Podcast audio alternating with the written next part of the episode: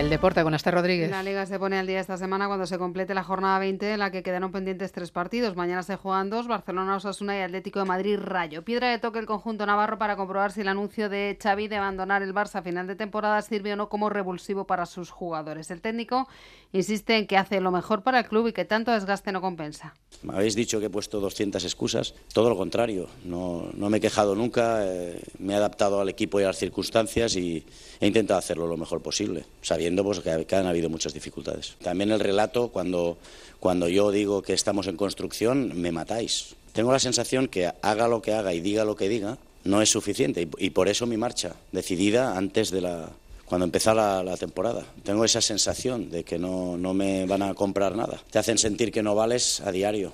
Le ha pasado a todos los entrenadores. Por cierto, que Xavi no podrá contar con Joao Félix, que sufre un esguince de tobillo. El portugués se ha lesionado durante el entrenamiento al que ha acudido hoy el presidente Joan Laporta. El Atlético recibe al Rayo pensando en el Bernabéu y por eso Simeone dará descanso a Griezmann y Morata. Tras la lesión de Jiménez, el club será con los servicios de Gabriel Paulista del Valencia y descarta definitivamente el fichaje del italiano Moisekin. El jueves juegan Getafe y Real Madrid. El Sevilla ha hecho oficial la rescisión del contrato de Rakitic que pone rumbo a la Liga de Arabia Saudí. El Real Madrid cierra su andadura en la Liga de Campeones Femenina con la vista puesta en el jaque sueco y Ricky Rubio ha entrenado hoy por primera vez con el Barcelona y Marc Gasol convoca mañana a los medios para anunciar probablemente su retirada.